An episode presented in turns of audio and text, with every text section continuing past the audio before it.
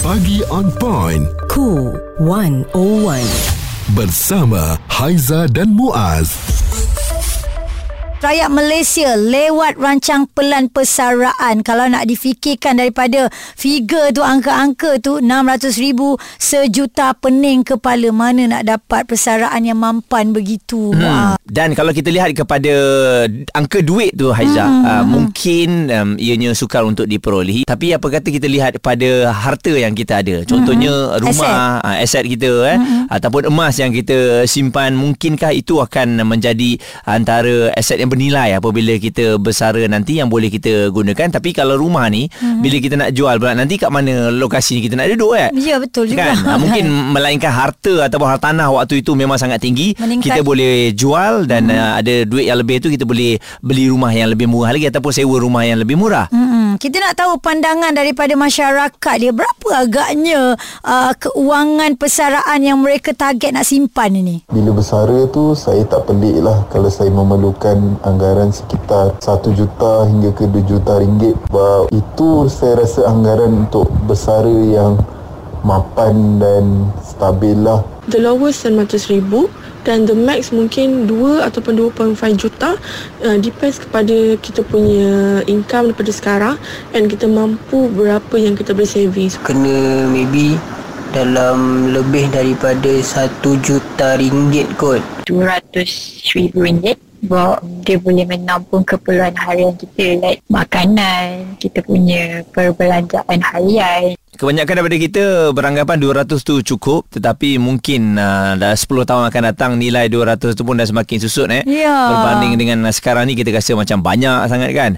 Dan 200 tu bila dipecahkan uh, dalam masa 20 tahun kalau kita ni hidup eh insyaallah uh, dibelanjakan ataupun diletakkan dalam bulan-bulan tu tak banyak sangat pun sebenarnya. Itu untuk apa? Keluarga ke bujang? Untuk diri kita sendirilah. Oh, kalau 200 ribu saya rasa kalau bujang lah eh sendiri uh, masih boleh difikirkan fikirkan tapi kalau berkeluarga yalah takkanlah duit pencen tu kita nak makan seorang-seorang muas eh. Mm-mm. ada uh, isteri ada anak-anak juga um, dan apabila pencen tak semestinya hutang kita selesai. Itu yang paling kita risau ya. Dan satu lagi ada di antara kita beranggapan bila pencen ni duit-duit tu harus diberikan siap-siap kepada anak-anak. Hmm. ha, itu yang silapnya kan? Ha, sehingga akhirnya dalam masa beberapa hari selepas duit tu boleh dikeluarkan jadi kosong Ha, jadi itu kita kena tengok balik sebab tu uh, perancangan perbelanjaan ataupun persaraan ini mm-hmm. memang kita kena lakukan. Perbualan menyeluruh bersama Haiza dan Muaz. Pagi on point, cool 101. Semasa dan social. Apa yang kita fikirkan di sini eh bila kita bersara nanti duit kita cukup atau tidak dan kita melihat rakyat Malaysia lewat rancang pelan persaraan. Oleh kerana mungkin dalam keadaan sekarang ni yang tertekan, kita nak simpan duit pun tak cukup ya. Kerja kita yang bertukar-tukar dan uh, ada banyak pula kerja yang kontrak tak ada KWSP. Semua itu permasalahan yang harus kita fikirkan sekarang. Yeah. Abang Abu selaku mekanik wang pakar kewangan juga bersama dengan kita Abang Abu rakyat Malaysia ni ya. merancang uh, persaraan tu terlampau lewat sekali pada pandangan Abang Abu ya. apa yang Abang Abu nampak ni itu memang tepat sekali aduh bukan kena lew- muka kita bu, bu, bukan bukan lewat memang uh-huh. dia tak sed, tak sedar tak ada kesedaran uh-huh. maksudnya memang memang ramai orang yang nampaknya mereka tak macam dia rasa macam dia uh, macam persaraan ni tak ada lah. Hmm. Dia macam okey lah sampai Adalah rezeki nanti tu bila dah tua rezeki lain lah. Macam tu lah kita minta tanggapan. Yeah, dia, uh, itu itu saya nampak lah daripada uh, saya jumpa dengan orang tanya kan. Memang ramai yang memang tak ada. Dia cakap alah nantilah kita tak fikir jauh-jauh. No, like sekarang ni kan. Hmm. Jadi kita enjoy dulu kita eh kita mewah dulu itu nanti kita boleh bercerita selagi tak lalu kan selagi tu kita tak akan rasa eh mabu eh Se- sebenarnya itu berbahaya tau sangat hmm. berbahaya itulah itulah keadaan uh, keadaan rakyat Malaysia keseluruhan Ya. Ta- tapi adakah kita boleh uh, beri um, apa orang kata kesedaran kepada semua rakyat ya. Malaysia supaya Betul. rancang persaraan seawal hari pertama bekerja? Ya, dia dia sebenarnya eh, ramai orang ni dia ingat persaraan ni bila kita dah 50 berfikir ataupun 60 berfikir pasal persaraan. Hmm. Sebenarnya itu kesilapan besar persaraan macam-macam uh, cakap tadi kan uh, daripada awal kerja tu masuk kerja dah kena fikir bersara ni Mm-hmm. Kan apa akan kita berlaku? Jadi persaraan pula dia sekarang dia uh, dalam dalam konteks baru ni kan, alaf baru ni persaraan dah berbeza. Mm-hmm. Kalau dulu tu persaraannya memang umur 50, 60, 60 lebih tu baru bersara itu dulu. Yeah. Kalau kita masih mengikut um, uh, old school punya pemikiran, maka ramai akan kecewa. Sebab apa? Dia tak macam dulu. Kalau dulu persaraan dan persaraan tu dia memberikan pulangan yang besar untuk kita kan ada kala satu ketika dulu 18% 19% kita punya dana persaraan tau tapi hmm. sekarang dana persaraan kita hmm, kita hanya dapat 5-6% itu pun tak termasuk daripada inflasi dan sebagainya jadi hmm. akhirnya mereka yang tersangat bergantung kepada dana persaraan yang mereka kumpul akan kecewa hmm. sebab lepas lepas mereka bersara nanti mereka rasa macam setahun pun tak cukup dua tahun pun tak cukup duit ni ha. hmm. jadi itu adalah alaf lama tau jadi sekarang ni pemikiran baru adalah di mana masa kita bekerja ni, masa kita bekerja dalam berapa tahun, tujuh, lapan tahun ni, kita kena sudah mula adakan dana pesaran baru. Apa maksud dana pesaran baru? Dalam kita ni bekerja, kita kena juga mula memikirkan cara menjana kewangan yang melebihi pendapatan kita dalam masa enam tujuh tahun. Maksudnya macam ini.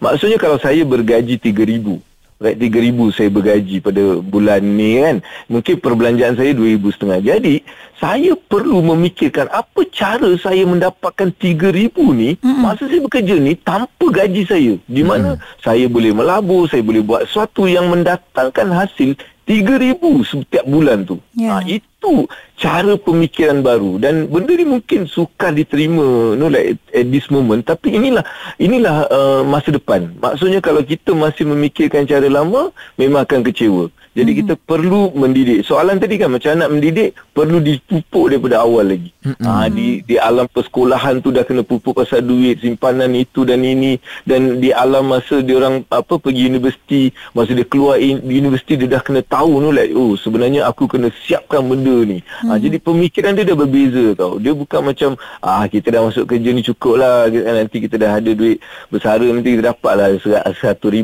ribu, 1 juta. Ada yang sejuta dalam 2-3 tahun pun habis. Hmm, jadi, ya betul. Jadi, hmm. jadi jadi ini adalah satu satu kesedaran yang perlu uh, di, diambil perhatian dan saya rasa um, setiap individu perlu uh, apa ni uh, mempunyai kesedaran mengenai persaraan ini. Penerangan yang cukup padat ya. Moga-moga kita ni semua dapatlah bersara dengan keadaan yang selesa hmm. dan yang paling penting eh kita tengok kat sini tak menyusahkan orang. Itu lah. Abu dah kata bagaimana hmm. untuk menyimpan di alaf yang baru.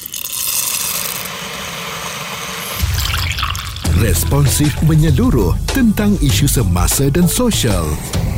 Pagi on point bersama Haiza dan Muaz di Cool 101 rakyat Malaysia sila ambil perhatian. Kita kena cakna mengenai perkara ini. Memang uh, kita ni lewat uh, merancang plan persaraan kita.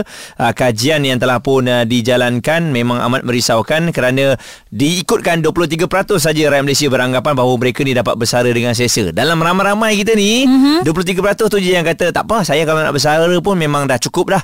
Saya dah buat plan persaraan saya. Yang selebihnya tak tahulah tengoklah macam mana adalah rezeki tu nanti. Yalah, eh, anak yang kita jaga tu dia lah jaga kita nanti dah tua. Itu yang diletakkan harapan kan. Okey dan juga uh, sebenarnya kita pun pening tapi bila abang Abu tadi mekanik kewangan dah kongsikan dengan kita kita agak terbuka sedikit mata, terbuka minda. Rasanya tak terlambat lagi lah kalau kita nak mulakan dari sekarang. Dan antara tips yang dikongsikan oleh Faizul dia kata untuk simpanan persaraan katanya kira kos perbelanjaan bulanan, buat pelaburan, jangan keluarkan duit simpanan KWSP kalau tak perlu eh. Lepas tu hati-hati dengan scammer. Satu mm-hmm. lagi, selesaikan semua pinjaman sedia ada secepat mungkin sekiranya anda mampu. Jadi lepas bersara, dah tak perlulah nak fikir-fikir lagi. Okey, dan kita ada juga yang hantarkan WhatsApp ni Ahmad dari Sungai Buloh. Saya teringat ada satu perbualan di mana ada seorang hamba Allah ni cakap yang anak-anak akan membantu jika kita tiada duit simpanan semasa hari tua. Mm-hmm. So kita boleh keluarkan duit KWSP untuk kegunaan semasa muda ni. Tak perlu untuk simpan masa depan. Hari tua nanti anak-anak tanggunglah pemikiran yang sangat berbahaya seperti Setuju. saya katakan tadi ya. Uh, anak-anak uh, pun akan ada kehidupan sendiri, akan ada perbelanjaan sendiri yang perlu ditanggung. Bantuan insya-Allah mampu beri tapi untuk tanggung seluruhnya mungkin kurang mampu. Hakikat zaman sekarang bukan cerita zaman tahun 50-an. Ya Encik Ahmad Betul tu Encik Ahmad dia Jadi mak ayah Janganlah fikirkan Anak-anak tu nanti uh, Yang tanggung kita ke apa Kita fikirkan untuk diri kita ni Mm-mm. Kita memang akan tanggung dia sekarang kan uh, Jadi kita harapkan jugalah Simpanan untuk kita Simpanan untuk Anak-anak kita semuanya Mencukupi Ya, tadi hmm. saya dah buat kira-kira dengan Haiza kalau Ha. kita ada 200 ribu dalam KWSP, kita hidup 20 tahun lagi, setiap bulan kita bahagikan kita dapat lebih kurang dalam RM830 je sebulan. Aduh. Di usia itu mungkin hmm. kita bersama dengan pasangan kita je lah. Contohnya Ha, kita berdua. ambil Tak ada hutang, eh? Ah, tak ada hutang. Ha, ha. Kita berdua je nak hidup dengan 833 anak bagi sikit-sikit lah. Top up-top up mungkin. Dapatlah RM1,000. Dapatlah RM1,000. Hmm, itulah masalahnya. Adakah cukup ataupun tidak. Jadi satu lagi saya rasa kalau ada rumah sewa pun cantik juga. Sebab rumah sewa ni dia lasting sikit. Lama. Uh, maksudnya kutipan tu kita boleh ambil uh, dan mungkin itu juga akan top up kepada persaraan kita nanti. Suara serta informasi semasa dan sosial bersama Haiza dan Muaz. Pagi on point. Cool 101.